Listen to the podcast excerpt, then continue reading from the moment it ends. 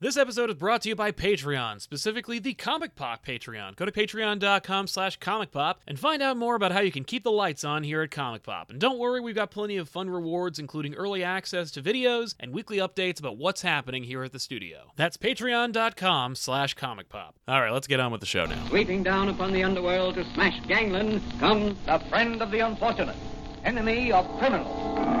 A mysterious, all-powerful character, a problem to the police, but a crusader for law. Hello, everybody, and welcome to Elseworlds Exchange, or at least Oh. that's what we're playing Oh. with. Oh, we have a name now. This this show isn't just random thing with Joel and Sal. It actually has a name now. I, I've been playing with the idea of calling it just the live show, but like, I feel like that's too generic. we can do better than the live It's show. true. We're, And we're we two did. creative dudes. We racked our brains over names. Joel gave me a great list. Uh, not all of them were taken by other lesser podcasts. and I was like, how about we just combine them? We'll take, we'll do what every great sitcom does, and just take two ideas that you were gonna do, and then just slap them together and try something out with it. Um, so we're trying the Elseworlds exchange. Uh, I like it because it plays with the idea of like different universes, like the universe of Cape Joel and Comic Pop coming together. Uh, it's an exchange of ideas, and uh, the, uh, the word exchange also means conversation. So Works on a lot of levels. yes, I like the idea of a show that works on multiple levels, or at least a name that works on multiple levels. Um, so today's topic, if you can call it that, is webcomics. I uh, I like the idea of us just kind of grabbing like a generic like one word topic and then just kind of like going off on it, seeing where where it leads us. Back up, back when I used to listen to League of Extremely Ordinary Gentlemen, which was one of my favorite podcasts back in the day. That's very much what they did too. Sadly, all those episodes are gone now to time in the internet, and I actually Ah. tried. I actually tried to hunt some of those down and be like, "Ooh, what was their topic?" So I can totally wholesale steal topics. You should just reach out to the guys who did it and be like, "Hey man, what's the where can I get your shows?" Part, ah, they've all moved on to other stuff now. Oh though. yeah, but you know That's- they got copies. It's true. Yeah, you know they got the MP the MP3s. Out there somewhere. Exactly. Uh, but yeah, today we're talking about webcomics. The, we talked about um, Star Star Wars and sci-fi, '90s cartoons, video stores, and now we're doing webcomics. And the reason why I thought we'd talk about webcomics is because uh, just selfishly, I've had some experience with webcomics. I know a lot about it. Uh, Joel, however, has had zero experience, at least before when we were talking about it. Not a heck of a lot. Like, I mean, there was like two that I read regularly. And they weren't even the ones that everyone names when you think of that It's t- true. subject. And I was like, "Oh, this is going to be a fantastic topic because it'll be it'll be interesting to kind of jump around a bit and maybe you know answer some questions about the the world itself."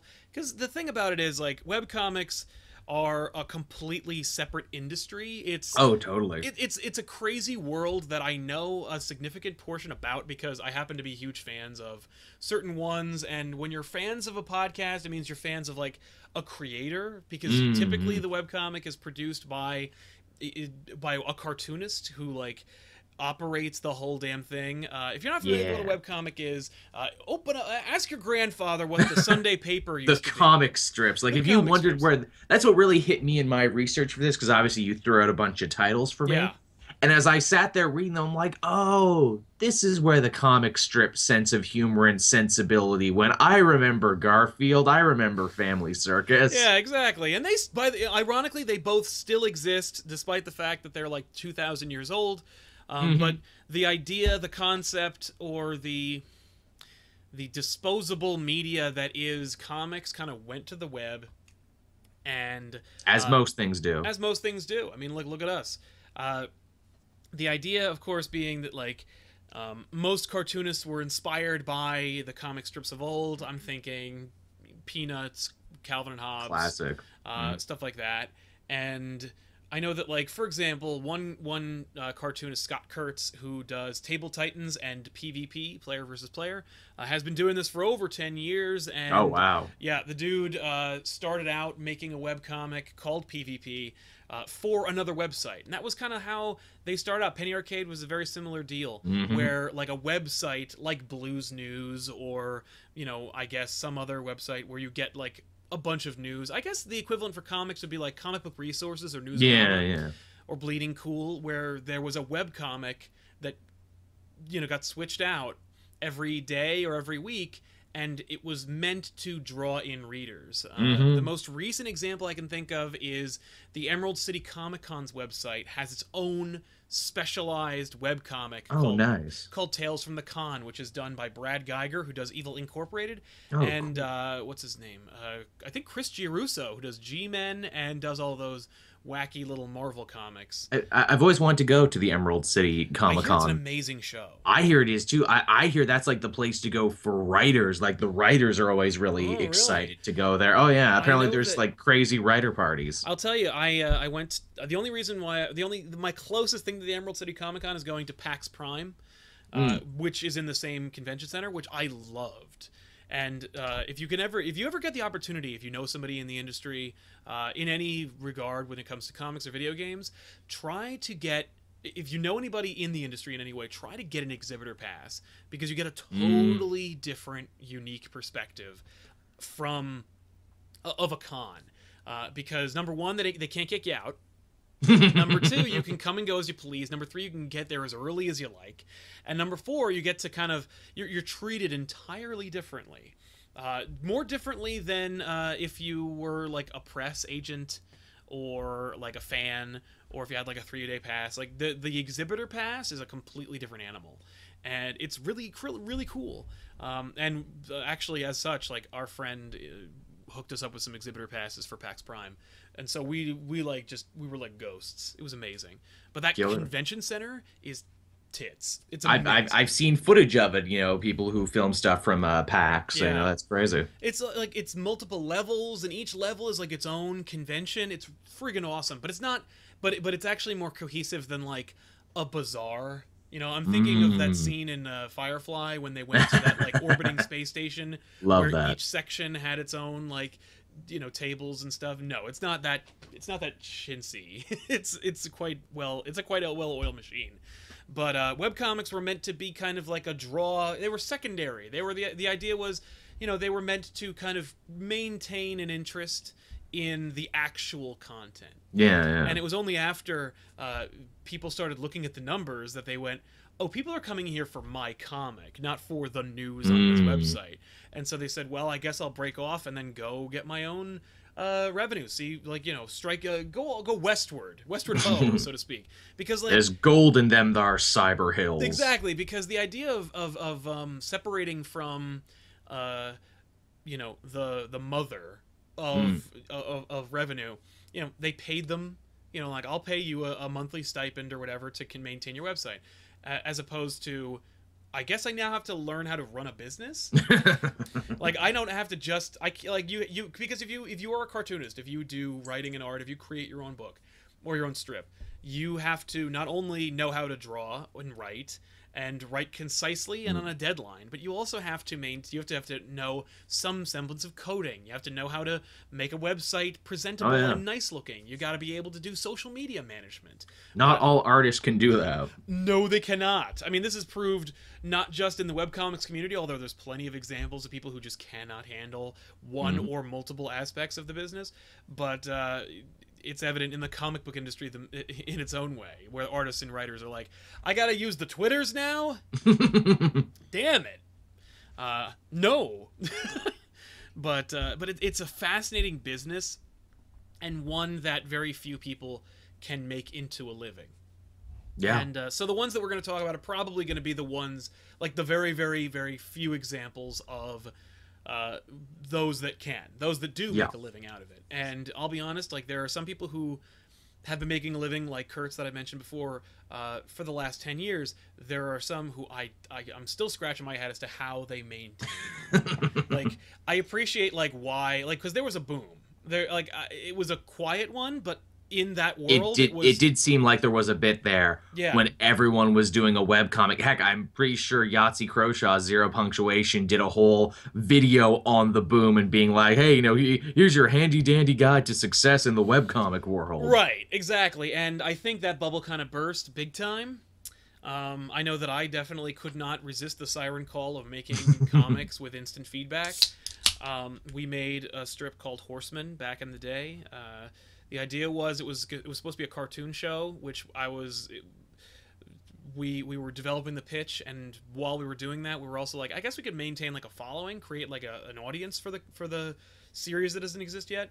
So um, I teamed up with Maki Naro, who wound up uh, doing a, a strip called Sufficiently Remarkable, and uh, and another strip called Science, and he drew Horseman for like I think 30 strips, and then uh, after that, my old buddy uh, Carrie Clements took over, and uh, she wound up drawing it for the remainder of its run, and then we were like, okay, screw that, let's get into comic books, um, and then even then I was like, okay, well you know what, like I've got this book, what should I do with it?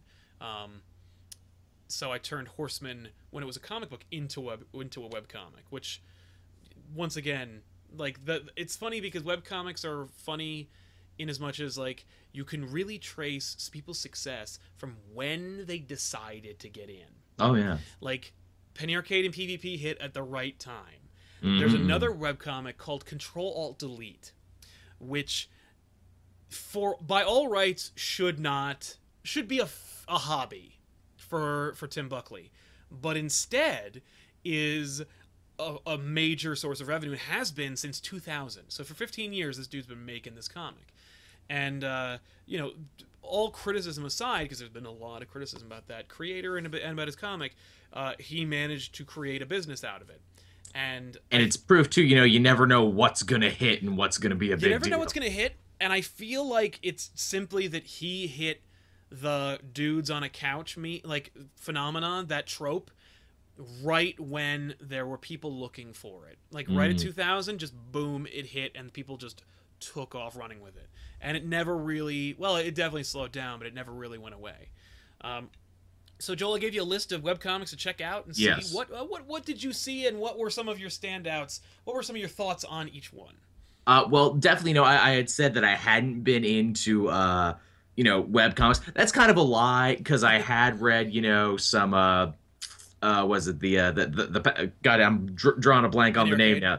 Uh, Penny Arcade. Thank you. I had like- read a little because because it's kind of hard not to run into Penny Arcade if you're on the game side of the internet. I mean, even like even if if you're a redditor, occasionally a webcomic like uh, Saturday Morning Breakfast Cereal will Mm. just appear on the front page, and all of a sudden you read webcomics, even if you Yeah. don't necessarily d- like opt to or you try to, they'll find you, and usually there's some kind of webcomic for everybody because there are literally tens of thousands of them.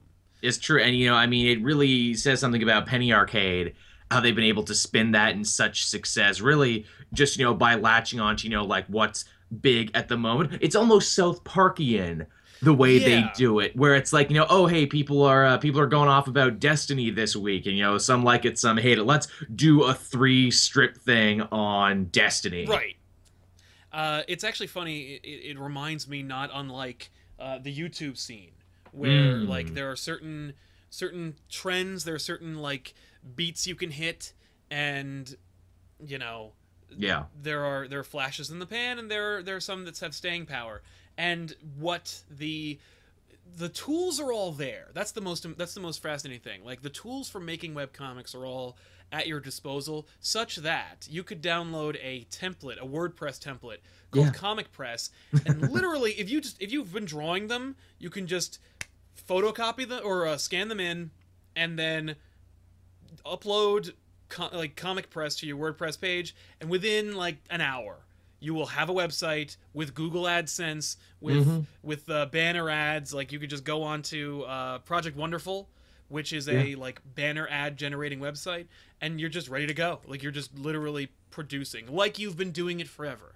Um, but I think that That, that, that's some really good info you gave out right there. I should yeah, I remember know. that. Yeah, if you want, if you're interested in doing in making webcomic, join the tens of thousands of people who are doing it. Uh, but the funny thing is, uh, when it comes to Penny Arcade, the reason why we've heard of it, or the reason why we've we still read it, or the reason why we still hear about it, is because those guys were smart enough to not just make a quality product, which is really just in the in the eye of the beholder. You know, because people don't necessarily, you know, whether it's good or not, it's subjective. Hmm. But the guys surrounded themselves with really, really smart people, uh, and built a business that was uh, you know, kind of hinged on the success of the comic, but now has outgrown the comic to the Yeah. point where Penny Arcade is a charitable organization. Uh-huh. Penny Arcade is a number one video game convention.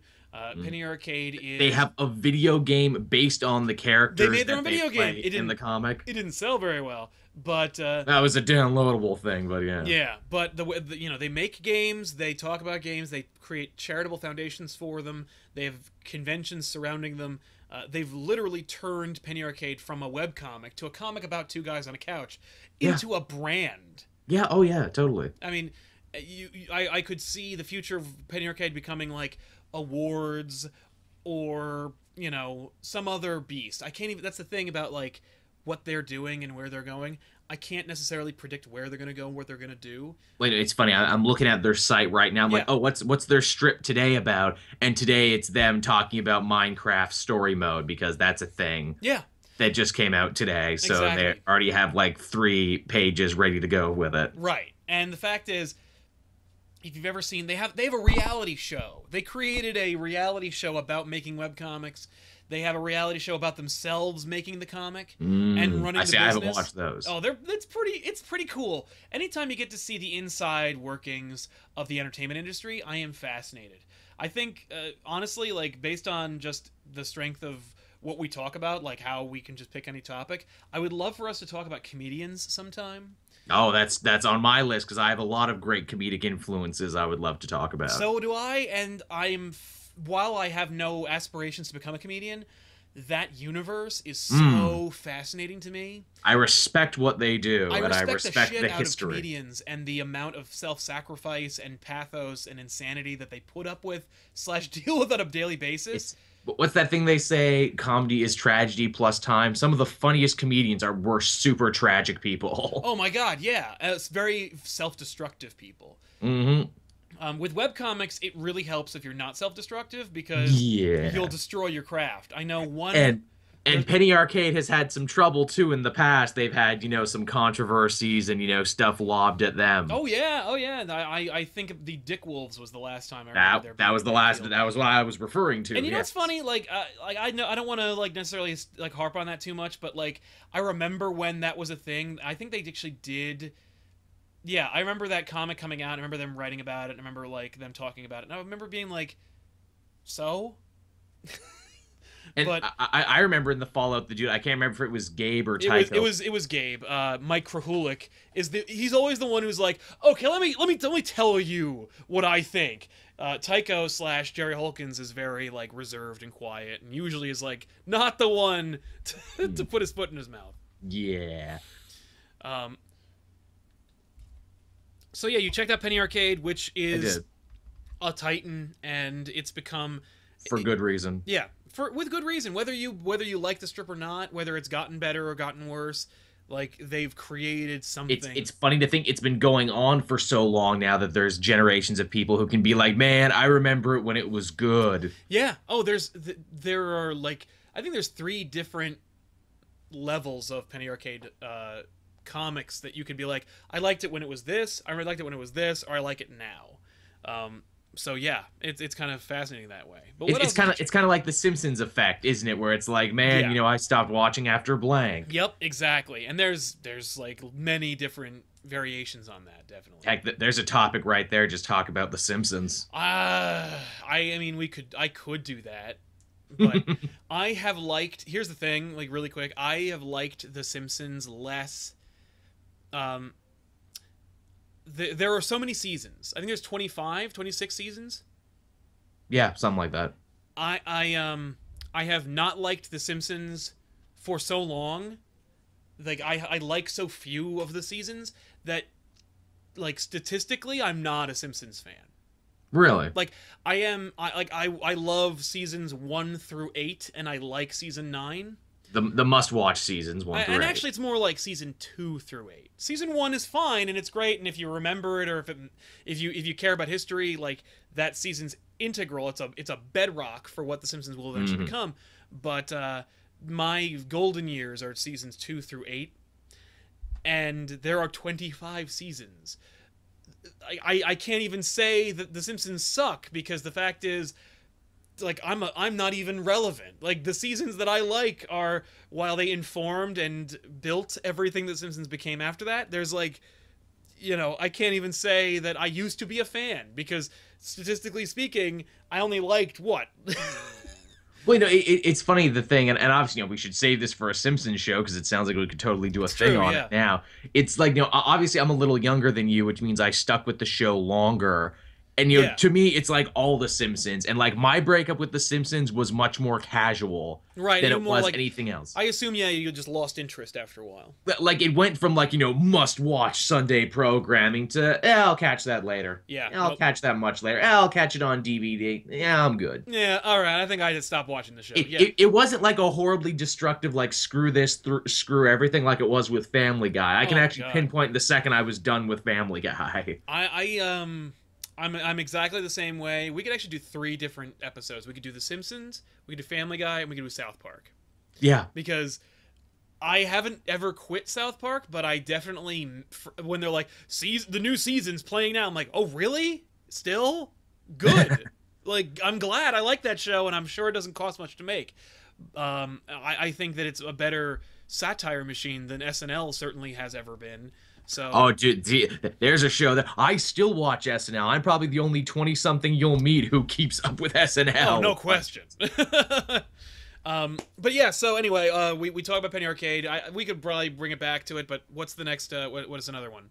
Uh, well, I guess another one there uh, that you gave to me to read and I checked out was uh, PvP. Yeah. And again, and again, I thought that was fun. I thought it was charming. Uh, the strip I read, which again, this is kind of like a more long form strip kind of story. Yes. It was it was the dude uh, going to his high school reunion and confronting like an old bully there, but you know the bully actually turned out to be a nice guy later on in life and apologized and everything. Yeah, yeah. Uh, that it's funny because PvP has it went from a gag a day. That's what they used to call it, Mm. a gag a day, a strip. Where it's you know like oh Funky Winkerbean oh no I'm sorry Funky Winkerbean was like an ongoing drama oh Beetle Bailey will you ever stop sleeping on the job uh, but PvP eventually turned into like an actual like office comedy like Yeah, yeah. like news and the influences are like news radio night court uh God, sports clear. night like that's the kind of uh motif that i think kurtz was going for with that strip it's definitely stepped away from there that that that story about francis and the bully was like the most like that's like the first time that they've had a story arc in a long time Oh, has it? yeah, they he's Kurtz has really kind of stepped away from PvP in a big bad way. But when it was started, it was originally just like a joke. It was about like you know there was the guys on the couch who played video games. There's the nerdy girl who exists so that she can shake her head and go oh boys and then actually play video games she could be like a wish fulfillment character Mhm. and then eventually but like what's cool is that kurtz as he grew and and matured uh, his characters did as well and he realized like shortly thereafter he's like oh my god like i created a wish fulfillment character. Like this isn't a woman. This is just a this is just an archetype for Which, me to like which is rare for creators to come around to oh yeah. Oh no and he that's and that's kind of a fascinating phenomenon about webcomics that you don't get to see necessarily in most other media which is Uh, except i think youtube and i think that's why i'm so gravitated towards it and why it was such an easy transition to go from doing webcomics to doing youtube videos which is you're taking your art and you're making it quickly you're putting it on display and you get immediate feedback and you're constantly looking to reinvent yourself so that you, You stay have to. relevant and like PvP was the same way. Like Kurtz needed to reinvent PvP every so often, lest it get stale. We as YouTubers, like we have to keep, you know, coming up with something new. You know, maintaining what what makes it work, but also reinventing the wheel so that we don't become stale. Totally, and yeah, and to bring it back to like traditional comic Yeah. strips, which this all kind of comes from. That, that that's like what Doonesbury did, didn't it? Like Yeah. the Doonesbury you read in the '70s is completely different from the Doonesbury you would read today, if it's still going. I think it's still going. It is. I, I think it's still going. Uh, yeah, I think it is still going because I know that like every so often they'll write they'll do a write up about Doonesbury and how it's and its cultural significance. Yeah, but yeah uh, but pvp is is is a much different animal from what it was and I, I, I honestly like for me like i was a huge fan i feel like it's definitely fallen way uh, to something else. Like it, it- Well, th- th- there's at least one joke you really like, that BB-8 joke. Yes, that was pretty great. Uh, the he also does a strip called Table Titans, which I didn't like mention, but uh, clearly he has a much higher passion for it and wants to make that more. So Mm. uh, you've got that strip as well, which I guess is if you're looking for like the heart and soul of Kurtz and him infusing himself into a strip, Table Titans is the way to go. PvP is more like it went from the favorite child to like well it's like having a kid who it's like it's like having an only child and that or, Which or I having, am. or having an older child and that older child had all this promise and you put all this effort and time and money into them and then they accidentally got into like a car accident and you're like well you know what like sometimes that happens and then like they keep doing it and you're like I I've got to put my efforts into something else Uh, but yeah, uh, PvP was was a fun comic, and I think that there's always potential. That's the thing about like you know disposable media is that there's always Mhm. potential for Yeah. it to be reinvented or for it to be something else. But this is the, actually it's through webcomics that I learned that I that I kind of learned about commenting and fans and viewers because uh, f- fandom is interesting It is. because you'll get like people who are some of your biggest fans hate you. It's true. It's true. but fantagonists, I like to call Yes, I love that that term. The fan uh, fantagonists are just that's people. a that's a Joel trademark. Do not steal. yeah, I love it. It. Yeah, it's on the show. It's canon now. You can timestamp it. This this term exists. When We- they make the Elseworld Exchange wiki, that's got to be on there. Yeah, let me tell you, like we have, I have a perfect and real time example of fa- of fantagonists. The when we had some technical difficulties trying to get the show up, but right before we went down, we had two thumbs down. we were for five minutes. We had two thumbs down. Which That- means that means that's not like people weren't like, oh, web comics. I think I'll check this out. Oh, it's not up yet. Thumbs down. It- nor did it mean like I don't like what they're talking about. I disagree. Thumbs down. That was oh, Sal's live. Thumbs down. that they cared enough to follow you to keep their eyes peeled Yep, to when you were subs- doing a show. They're subscribed. They they watch everything we do. They they they're they're they're on our Twitters. They they they check our Facebooks just to get ammunition for every little thing you say, so they can throw it in your face. And it's like, guess what, man? You're my biggest fan. Yeah, You it's true. you hang on my every word, and you hate it, and it You makes go you go over it with a fine-tuned comb and listen and re-listen. Yeah, I mean, like, as if if if that kind of dedication didn't also make people murder people and bury them under your Yeah. floorboards, I would actually thank them for being such great and amazing fans. Uh, but Obsession is a funny thing, you know. it is, it really is. Um, by the way, Jack DeWhiskey says, "Make this a weekly thing." We are trying to make this a weekly thing. We've named the damn thing now. It's got a it's got a name now. It's it's happening. It's Yes. for real. And by the way, if you're just joining us, welcome to the Elseworld Exchange. Uh, if you're watching this after the fact, I'm sorry that you already heard this part, but welcome to the Elseworld Exchange, the show where Joel and I chat about pop culture topics. We grab a topic and then just kind of dissect it from there. That's that, that that's right, Josh Harley. They hate us because they ain't us. Nice, nice. The interview reference. The only thing that will remain prominent about that Oh my god. It's funny, uh, Kurtz actually, not only does he have a very unique perspective about the comic book industry, he also used to be the fourth member of a podcast called Comic Oh. Dorks. oh. which was a really cool show, but then they stopped doing it, and now it's nothing. Like it was part of the Frog Pants network. I've actually been trying to. Back when we first started as a YouTube channel, I'm like, oh, we got to get these guys because these guys know their shit, Mm. and they'll love talking about it. Nope. so fine, but Kurtz has a very unique perspective about webcomics, about comic books, about the industry, about fandom and one of his uh, perspectives is uh, capitalizing off what you said about like they, they hate us because they ain't us which is like there are a lot of fans of webcomics and webcomic creators Mhm. and i think this is to also be trans like translated to youtube as well where they're fans because they want to be you and not like they want to be like like me they want what you have and they, They want to wear your skin. well, and they think that by being a fan of yours, by being your friend, that they'll be able to ape off what you did and then make it themselves. Or use you to leapfrog to the next step of what they want. Like it's it's it's like a half-assed networking scheme. Uh, it's a disingenuous networking scheme. Very. Uh, and, and I- I I- think unlike all those good-hearted networking schemes, which go just fine. I like network. Uh, listen, if they want to, like, for example, when we went to New York Comic Con and Valiant sent took us to a whiskey bar and we like ate a thousand appetizers, I would. I no, that's that's proper networking. I like that networking. Uh, we- by the way, we are going to do something with Valiant uh, in the future, and it's not going to be like the Valiant Hour, like where we're just gonna do nothing but Valiant. No, we have a we have a special organic episode ready to go. That's like we- we're gonna shoot very soon. That will be a really great topic. Basically, I'm gonna bring back Comic Line, and it's gonna Oh be yes. about their company. And that that'll be a show where one. you wore suits. I like that show. Uh, and we shot an episode where we did the Killing Joke, and then I Mm. deleted it. T- too much. It was too much. We were talking about like violence against women, and I'm like, this show can never air. Yeah, not on the internet. I, I've I've actually done that myself. I actually had a whole video planned for Cape Joel where I was going to talk about superheroes and who th- th- they would uh, who they would support politically. And I'm like, oh well, obviously Green Arrow's a liberal. That's well documented. And Tony Stark, he's a conservative. That's Right. well uh, documented. Well, Batman can go either way depending on who's writing in the fragment. I'm like, no, this can never go up either. Nope, because your fans just be like, I disagree. Like they'll flip a crap, man. Like no, trust me. I, I, yeah.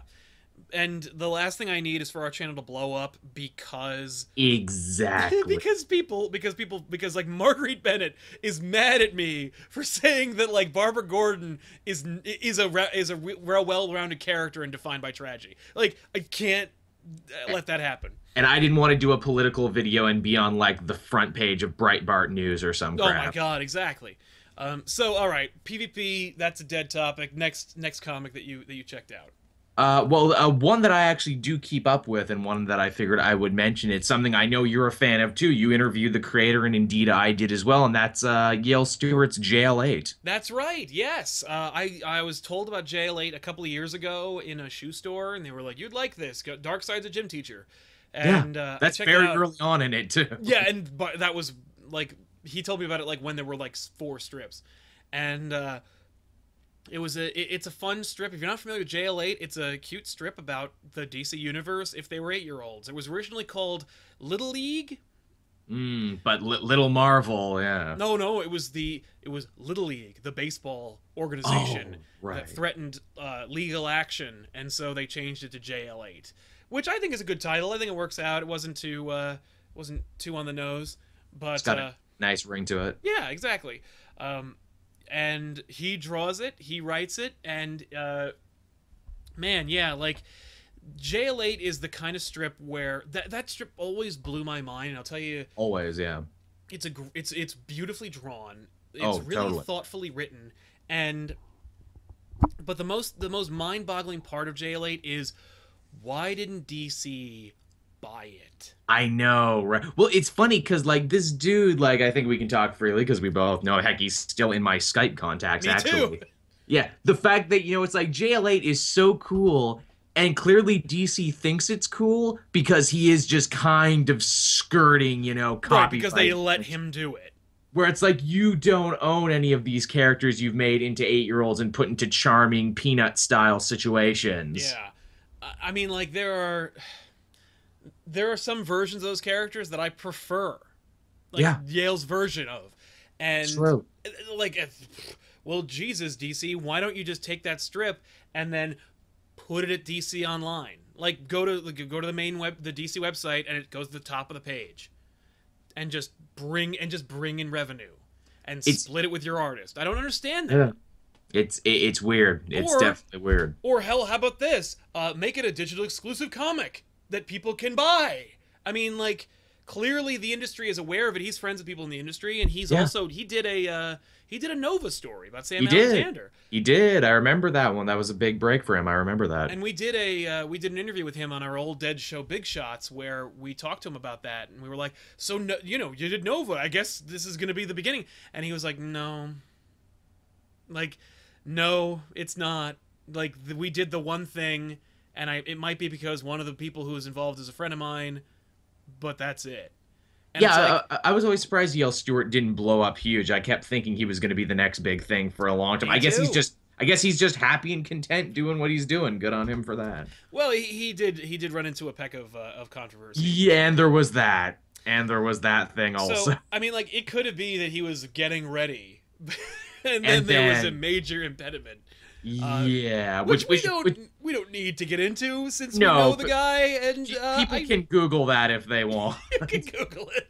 I you know, but don't because if you like JL8, just enjoy it. Yeah, yeah, and, and again, you know, like some of the cool stuff about JL8, you were saying you actually like some of the characters better in that. yeah, I, There's I a, there's a whole great little mini arc in there about Batman being like, "Oh, I need to be taken more seriously by the kids in my class, so I'm going to change my costume." And he changes into the new 52 costume, well, and oh, he's like, "Hey, do it, and it, Yeah. like they all get grim and gritty, like they all get New 52'd.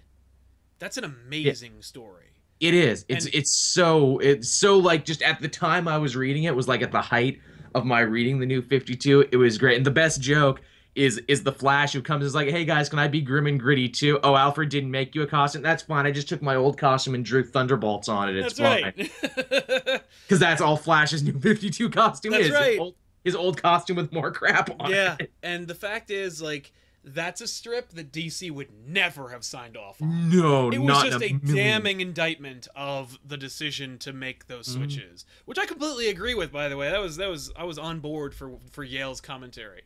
Um, it's funny, actually. It reminds me of the most recent issue of Superman Lois and Clark that just came out. Oh, I didn't read that today. Oh, it's good, but Matt it, was telling me about it. it makes me scared and upset because if anybody remembers Infinite Crisis, which is about Superman from the last universe and how like the world is dark and gritty, Trying to punish the world for how dark and gritty it's become. well, or how he's like he he's like I don't approve of this world because it's too dark and edgy, and then we have that Superman in this universe and he's like this is a dark and edgy universe. I'm like no, that Superman like like dealt with the was killed by Doomsday and watched Wonder Woman snap Maxwell Lord's neck. Like this Superman's been through enough gritty shit. The New Fifty Two might be like you know dark, but it's not a it's not darker than the crap that went on at the end of the post crisis DCU. right. So please don't take us in that direction. Uh, another uh, great bit that uh, JL8 had is there's a there's a moment in there which felt very much like an episode of Arthur where uh, Superman and Batman go to the bookstore because Yes. you know ba- Batman wants to write a book and who's the clerk at the store working there? It's Neil Gaiman. yep. You know what's funny about that? Uh, Yale told us the story. Uh, he actually heard from Neil Gaiman Oh wow. after that, and Gaiman liked it, and he's like, "I can't Oh, believe I got. Gaiman to read my comic." I'm like, "Yeah, me either, dude." That's that's got to be a wonderful, touching moment. I, again, I haven't kept up with it in a bit. I don't think he used any uh, more real people in that. yeah, I think I think Gaiman was the only one, like yeah, the Gaiman only was the only real. one, and he didn't want it. He he he mentioned like he didn't want it to be like that jarring. Like he didn't want to start throwing in like all these references and all these original, like all these real people, and he he was actually on the fence about even including Gaiman at all. And then he was like, "Nah, you know what? We'll we'll do it. Why not?" Then Batman meets the ghost of Jack Kirby. Yeah, exactly. Or Bill Finger. Like Ah. I created you and never got credit. hey Batman, I'm your daddy. No, not your dead one. Yeah. Oh, I'm the I'm, also dead, but not the yeah. But And I died penniless, unlike your dad. Uh, and then have Siegel and Shuster show up and be like, you know, they had to give us a pittance, right, for what we did Yeah. when the move when, when the Christopher Reeves movie came out. They didn't want us to die Right. and mar the whole thing. How does that make you feel, little Superman? It Um, does make me feel good. Ghosts of dead comic creators. yeah, yeah. lot. I'm eight. Um, what uh, what else we got? What else is on the list here? Uh, oh, j- just one last thing about uh, about JL8. JL8. Yeah, let's wrap it up. Because I also thought it was hilarious. Uh, the parents get to become characters in the book, and I think that's so awesome. Like Ma and Pa Kent are characters, in, and they watch the Lawrence Welk show because, of course, they do. Right. Uh, you even get a Power Girls mom who's great. Pardon me. Ugh. Yeah. Ugh. Live shows. Um, but yeah, like I, I like that. I like the inclusion of the parents. I like the. I like that everyone's a real character and everyone has real proportions. No one's Mm-hmm. idealized or sexy or anything like that. Like it's really just just just respectfully done. It's just it's clearly you know what? There's so much care and effort. It's obviously not done by a professional. yeah, well, heck, that, that's a joke too. They have with Power Girl, don't they? When he does a bit on the boob window, Yep. and they're just like, "What are you doing?" Yeah, yeah. Ugh. that's funny. Funny. J- JL8 is great, everyone. If you haven't read JL8, you should all totally go read JL8. Yes, go to jl8.tumblr.com, I think. Uh, if not, by the way, check in the description box down below. We'll send a, a link to every comic we reference in this episode. Ooh, that's good. That's a good idea. Uh, fr- from a totally sweet and wholesome comic to another comic I regularly read, and this is going to be really weird, but it's a but it's a web comic called Oh Joy Sex Toy. Ah, heard of it? yes. That's uh, Erica Moen. Erica Moen, yep, b- beautiful artist and definitely beloved by comic creators. Because if you see who follows her on Twitter, it's a bunch of you know big name comic people who like her work. Oh yeah, and she's she's a she's one of those people who was a uh, like an already established webcomic creator, already had a create uh, had a career, and also wound up being a contestant on Penny Arcade's reality show. Oh wow! Uh, which uh, which everyone was kind of like, what the hell? Like all these other people are starving, and you got Erica Moen. What the crap? Um, but Moen uh, kind of was like, I'm gonna forego any fee that I like any like prize money I get. I just want. To Oh, that's part it." nice. It was cool. She's she's a classy person. I've met her She twice, sure is. And Oh, lucky you. Yeah, she's super cool, super nice. Um, I never, I, I didn't start my sketchbook until after that, of course. But uh, yeah, Oh Joy Sex Toy. Tell tell the good people what that's all about.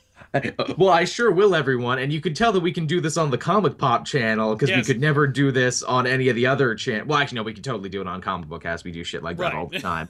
but yeah, Ojoy Sex Toy, like it literally started as like, hey, let's actually review real life, honest, real world sex toys.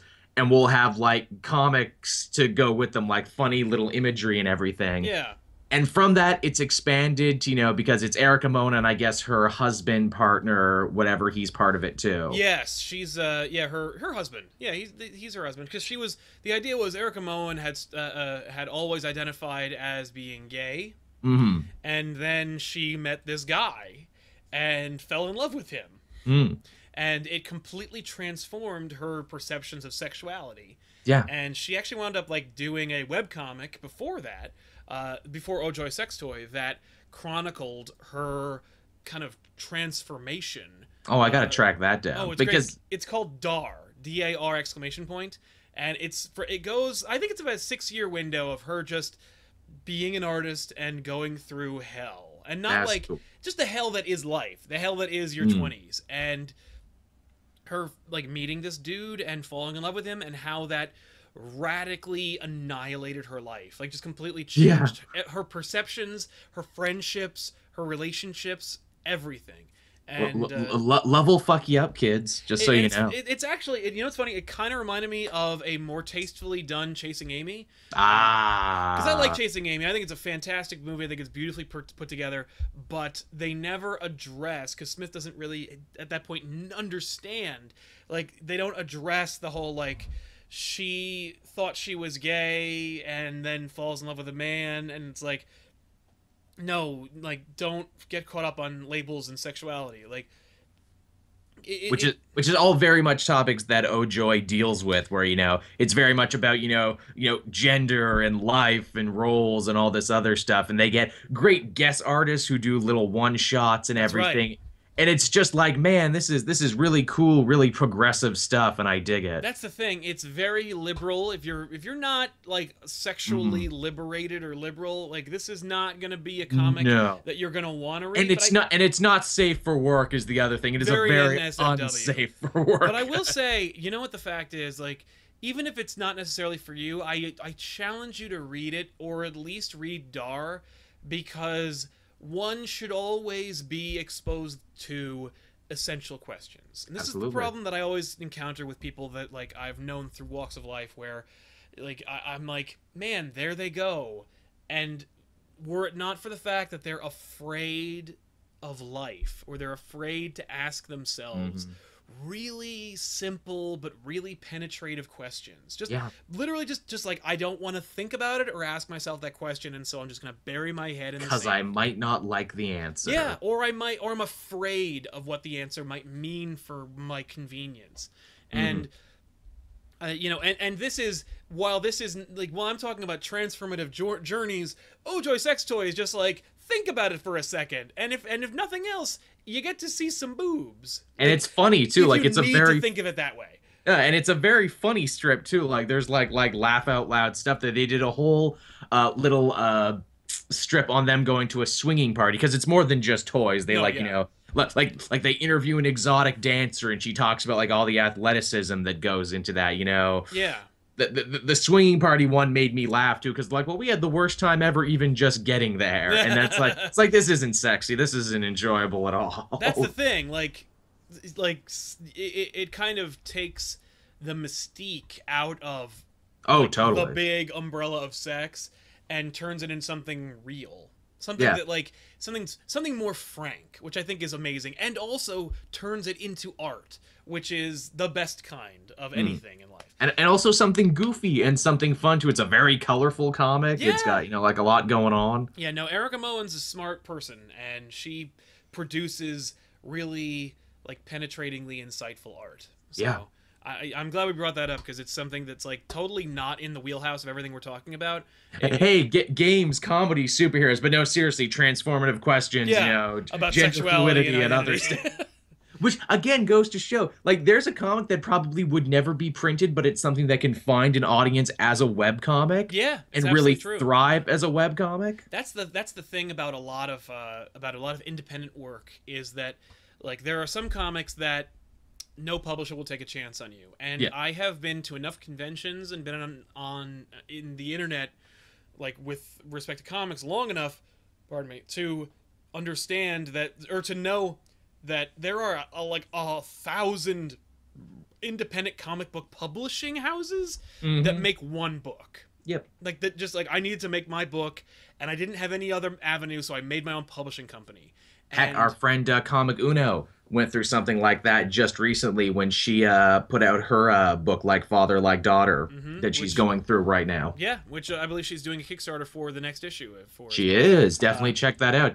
Tell her uh, Sal and Joel sent you. yeah exactly uh, but yeah we, we even did it ourselves with uh, back when we were called little house comics now uh, when we produce books it's called comic pop studios but uh, web comics are a way for you to literally just try art and tell your story with literal no impediment and no Yeah. and the only the only obstacles are your own like they're they're they're they might be financial they might be artistic they might be you know uh, criticism but the fact is there's nothing to stop you from making art and then putting it out there It is Yeah. like for me web comics are special because they represent the best qualities of what the internet should be which is Mm. making anything.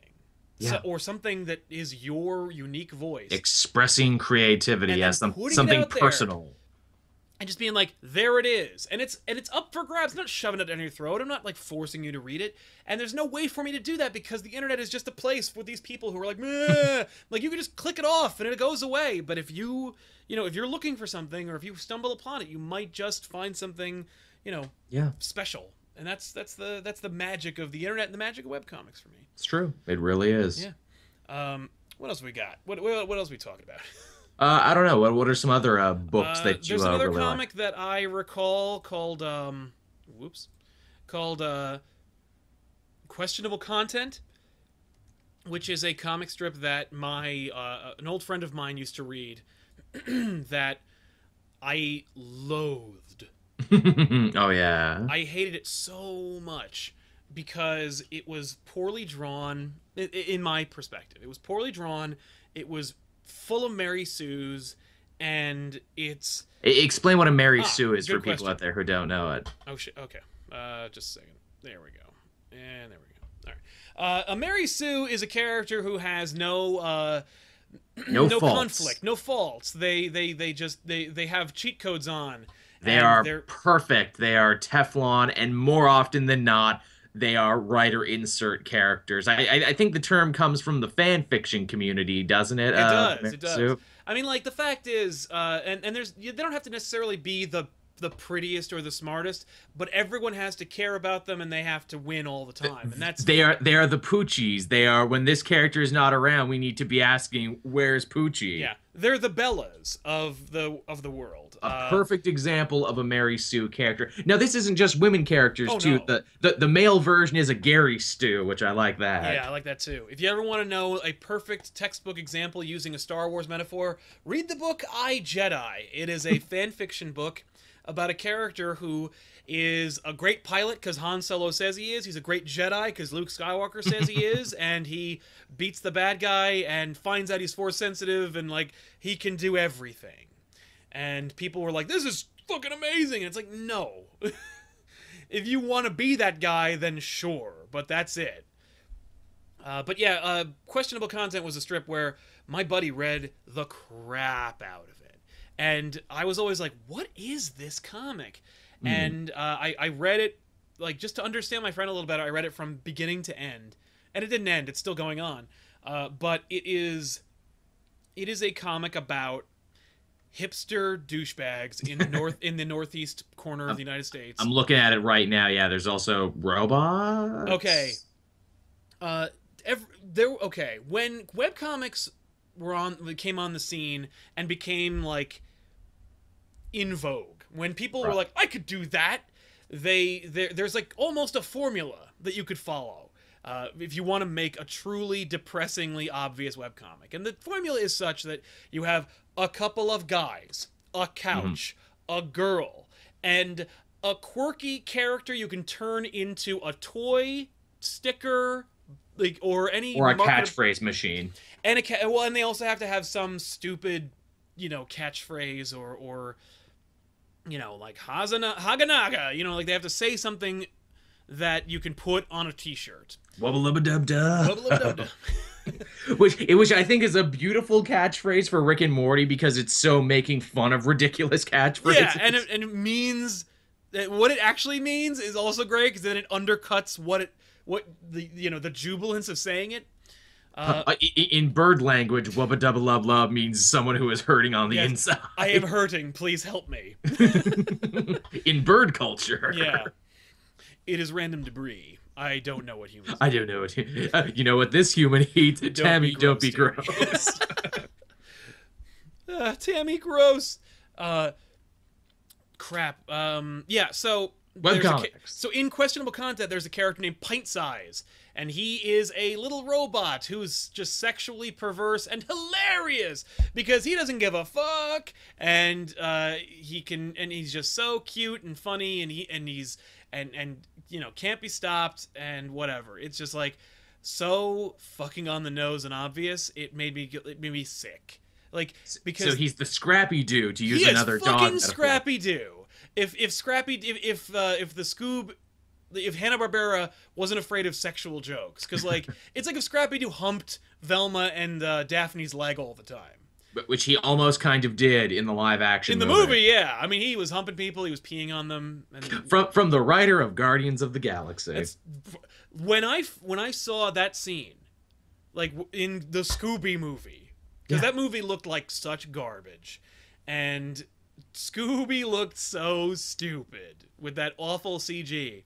When they're in the when they when they reveal that they broke up mostly because of Scrappy, and they show that Yeah. scene of him like, okay, it's me. I was like, oh, this is really cool. I'm gonna give him puppy. Well, it's funny, you know, you hear about like uh what what they wanted to do with that movie before they decided it was going to be a kids movie. Mm-hmm. Like it was actually going to be more adult oriented, and they were going to be able to say, "Yeah, Scooby and Shaggy are just stoners," and yes, Velma is gay. right uh th- i'm happy with either one honestly uh Yeah. the I, I always like seeing art uh you know kind of put into a box because Mm. that's when you like you know when you see true creativity trying to trying to get out of it Mm-hmm. or work around it but anyway uh questionable content is drama it's it's melodrama it's a Right. it's a comic about 20 to 30 year olds who do whatever they want and never really run into conflict. And when they do they talk their way out of it. Mm, I already hate it. here is here is an example of the conflict that takes place in a questionable content story arc. Um, miscommunication reve- revelation the miscommunication took place forgiveness. So hacky sitcom writing. it's not even like yeah sitcom writing you could you could milk a season out of one misunderstanding Yeah, and, they often do. Yeah, but what what questionable content does is anytime those characters are like in any awkward situation or an uncomfortable position, hmm the the the creator will immediately take them out of it. Like he's Oh. like, "No, I can't let them. I ca- I don't want anyone to be mad at them." I don't know what the point is except to generate money. Mm. And it's Money is nice. yeah. Oh, yeah. Who doesn't like money? I actually, uh, I, I was so angry at one point at questionable content. I developed an entire webcomic series that is just an angry parody of questionable content. I was like, well, we got to put the, we got to, we got to name it. It's because of course you got to come up with the name first because that's how you kill creativity. And uh, so we came up with a name that was just so generic and obnoxious and it fit on a bumper sticker and was a perfect. And then you know, oh, and what are the characters and blah blah blah blah blah. And just within a half hour, we had twenty strips written, and I'm like, all right, throw this away. yeah, it, it, you know, spite can be good sometimes, and you know, it's good to fuel the creative process, but maybe you shouldn't do it. oh, I got. I, let me tell you something. I wrote. This is this is too fan fictiony, but like we uh, in college, we were in a we, we got into a you know um, like a Mobius strip of a conversation about why Star why the new prequels are bad. And I was like, Sounds like my kind of thing. and I was like, they're so bad. I could you if you give me a week, I could write a better script. And then they're like, go for it. So I wrote this script for like an alternate Phantom Menace, Mhm. and I'm like, here you go. And they're like, you were right. This is better than what we got. And I'm like, great, delete it because I don't want to ever submit this anywhere. Look back at this at any time. I don't want to ever be like, yeah, I wrote an alternate script for Star Wars for at my spite fueled Phantom Menace alternate take, which is hilarious because that guy has that show now. Uh, if I wrote it or if I did it differently, which is actually just him sitting down in front of a camera telling how he'd do it differently, and it's Mhm. actually got pretty big. Yeah, yeah. We've almost we almost have a show like that on this channel. I'll, uh, we'll talk about it in the future. Mm.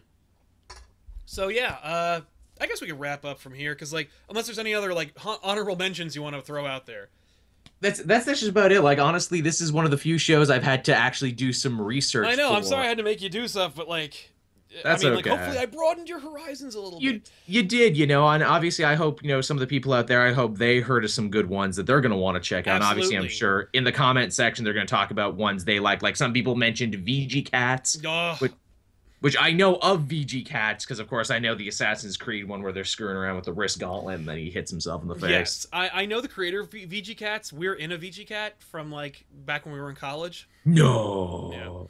Um, we did a comic for Horseman, and they lo- and he loved it so much. He's like, okay, we're gonna put you in there. Um, nice. But uh, VG Cats, there's another one that I, that just ended about a year ago that I sh- that I need to mention called Girls with Slingshots, which is uh, made by a, a cartoonist named Danielle Corsetto, and she's an incredible artist. She's uh, really insightful and thought provoking, and her comic strip is just about two girls making their way in the world, and it's really really cool. Um, I would definitely recommend checking it out. The whole damn archive is out, and actually right now uh, she's recoloring all the strips, like all 10 years worth of, or 13 years worth of that comic. So, like, if you jump on board, you're getting just newly colored versions of what Um, came already. I'm, I'm looking at it right now and it it does look really nice. It is again that classic comic strip kind of style. Oh, it's a webcomic formula. It's two girls on a couch and they have a talking cactus. No. and you're like okay but once you get through that it doesn't like it's it's about this for me it's funny because it was also really frustrating because the main character hazel is so incredibly self-destructive and selfish and it's fascinating to read a com to read a story in any way about a about someone who is so who who wants to do good but is incredibly self-destructive and like insular Th- those are some of my favorite stories actually about the self-destructive hero. Yeah, she doesn't like raise her life, but she does. But she, she never gets quite what she wants, and it's all her own fault. Like it's all throughout her own designs, um, which is kind of fascinating.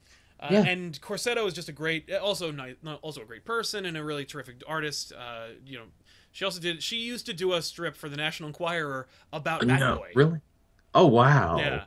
Um, so you know uh, that I would recommend. Um, oh, uh, Perry Bible Fellowship is another Mm. comic that is unbel- it, is transcendentally hilarious. I did read a little of that. Yes. uh, and it's it, because each comic is completely it's like they just throw it all away and start over it's like it's like the far side if gary larson were a like a lunatic Ah, so that nice bit of like cartoonish anarchy. yes uh, similarly i would also recommend um shit what was the other one oh i also like chainsaw suit uh, chainsaw Suit. I read a little is- of that too when you recommended it's it. It's disposable media. It's very funny. Uh, it's funnier when the creator Kris Straub is angry. As is often the case with comedy. Yep. Uh, the the one that I always remember that's always funny to me is because he he always draws. Everyone is drawn as like a a little a little more elaborate stick figure. Yeah. And uh, there's one where it's like the character there's there's a stand up comedian, and he says, "White people eat like this." Um nom nom nom, and black people eat like this. Um num num num, and the last panel is just him sitting on a pile of money. and it's just so angry. And i thought that was so funny. And it, i was like i was hooked from then on out. Um, but yeah chainsaw suit. Kris Straub does another comic called uh, Broodhollow that he's very very proud of.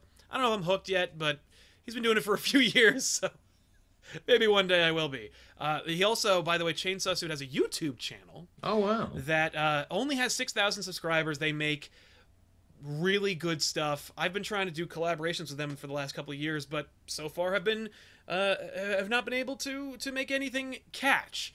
Uh, but hopefully, through the strength of this show and through our audience, maybe we can get something going. Um, You'll get they- the Elseworld Exchange bump. It'll be like the Colbert bump. I would love to have an Elseworld Exchange bump. Uh, let me tell you, man, they do a show called Movies with Mikey, and it's spectacular. It's I gotta check that out now. Show. Definitely watch it. If you guys haven't seen it, watch the newest episode of Movies with Mikey and give it a bump and tell them that we sent you there. Because because we want to do stuff with those guys and I don't know what else to do about it. I've Those fine, upstanding gentlemen, Joel and Sal of the newly named Elseworld Exchange. Yeah, tell them Comic Pop sent you, please, because damn.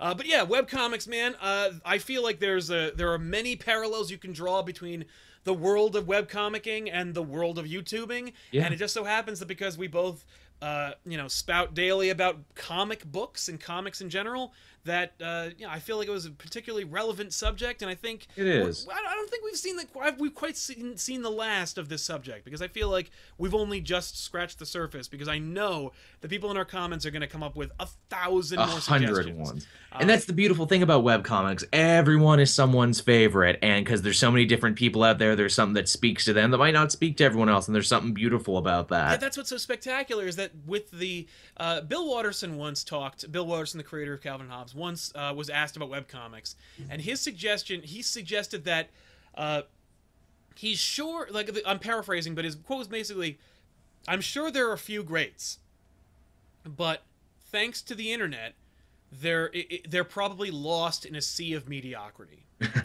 And while you could look at that cynically and say that, another alternative might be that there is literally a Garfield for every like demographic you could Yeah. possibly imagine. yeah. It's like when we were talking about how like advertising is dead. Like Yeah. advertising's dead because there is no cultural unifier when you have the internet. Because you true. Could, you could live in a complete cultural vacuum and never know anything about anything. a lot of people do, in fact. Uh, it's true, and you, you like so if you see a billboard or or a TV commercial, who the hell is that for? Because everyone has been splintered off into a thousand different like critical interests and and and, and factions. So there's no real way to traditionally market anything, and as such, like. Th- there is a way for people to succeed in creating mass media or specific media for those splinters. Oh yeah, and, and, you know, talking to you about uh, Watterson's uh, comment about webcomics, that's still way nicer than people like Howard Stern say about uh, about podcasting. Basically, about what we're doing right now. Oh yeah, well Howard Stern has no idea. And the fact is if he was born in 1997, he would have a very unpopular podcast. Yeah, I was gonna say him and Robin would be the biggest podcasters on the internet. You know, I, I think he'd be too late. I think he would I, I, like, yeah, maybe. I mean, like the fact is, there's there's nothing edgy about that man in today's world. it's true. Like, what does he bring to the table but experience? So Great experience. Yeah, oh yeah, and I, I I don't discount the the the contributions of the Stern Show, but like, you know, you're don't just dismiss new media out of hand because you don't Because you're old. it. Yeah. Yeah. yeah, you're betraying your age, and I don't mean like to have a midlife crisis and be like, oh no, I'm into those YouTubes. Who doesn't love the PewDiePies? Yeah, and my, really. And my and my balding ponytail and my vet. so yeah. Um, well, there you go, everybody. This was our conversation about webcomics. We did not get into Korean webcomics, Aztec Gold. Uh, we're North Americans, and as such, Yeah, we kind of link it, link us to some good Korean yeah. webcomics. Let us know. Um, There's also, a whole world there we don't know of Korean webcomics. Yeah. Also, Danielle mentioned The Last Halloween, which is a spectacular comic made by uh, Abby, and uh, there's a book called Skullkickers, which I think was Oh, made by. Zeb Wells. Uh, Yes, no, I no, do know. Uh, uh, crap. Who did Skullkickers? Uh, it's someone we know. Yeah, it's uh, it's Wayward. It's the guy who did uh, Oh, uh, Jim uh, Zub. Jim Zub, yeah. Good, Yes. good old Jim Zub. Yeah. Uh, so definitely, you know, let us know in the comment section down below what's your favorite web comic and why, and we'd love to talk about it and bring t- continue the conversation in the chat. Of Uh, course. In addition to that, of course, if you want to check out a webcomic that I did, you could go to flightofthebinturong.com because it's still going. It just ended. So you can read the whole thing, all 89 pages, right now. And, this uh, was the impetus for doing this show, right? So you could have a reason. strip. No, the strip ended, so I don't have to pimp that at all, at all. I am trying to get it picked up, though, so we'll see what happens. There you go. But uh, yeah, thank you, Joel, for for doing some some uh, some background checks on uh, on this subject and joining in the conversation. I think it's a I think this went well. I think this was a fun show. I thought it was a fun show too. Always, always happy to learn. Always happy to do new stuff. This is definitely me uh, venturing into unfamiliar waters, which is fun. Yeah, it's true. It's true. And hopefully, some of the people in the comments and in the chat will also uh, venture into uncharted waters and find something really new and exciting. Yeah, check out some of the books we told you about. Yeah, and what? Uh, let's see. We have a we have we have a whole list of new topics that are coming up for next week. Mm-hmm. Uh, I'm not sure what we're gonna do yet, but we Joel and I will decide that off camera, and we'll. we'll work But we'll we'll throw a dart at a board and figure it Exactly, because it really is just like this is. By the way, if you're ever interested in the process of how we pick books for back issues, it's very similar. Where I'm like, they're like the guys show up and I'm like, oh hey guys, like what are we doing? I'm like, this. Really, I assumed you had a list and a process and everything. I have a list. It's just You know, well, sometimes I don't feel like talking about it. Like I'll be like, we're doing this book, and then I'll be like, ugh. I, I right. assumed you just put a blindfold on and they spun you around a bunch of times and then you just picked one out at random. Yeah, no, no. It's more like I think I, I I I have an idea in my head for like a week, and then I either do it or completely change it. But uh, yeah, hey, if you want to uh, just find some more great YouTube comment, you could always subscribe to Kate Joel, which is located in the description box below this video as well. Please do. Uh, and if you hey, if you want to make this uh, this this machine of ours run a little smoother, help get some lubricant on those gears, you can go to patreon.com/slash comic pop and help us make this whole operation a whole lot better. Uh, we've already increased a lot of our of, of our uh, equipment as a result of the Patreon, and of course through ad revenue as well. And hopefully we can only make things better and brighter from here. Uh, the next step I'm hoping is to get studio space and pay people. Yeah, you should make a stretch goal, the the pay Joel stretch goal for his time every week is Yeah. what you should do. Because Joel needs another paycheck from another comic uh, YouTube. it's true. I cannot afford that, but we'll see what happens in the future. Um, but yeah, thank you guys so much for watching, and we'll see you guys next week on the on the Elseworlds exchange. we have a name now. Yeah. Later.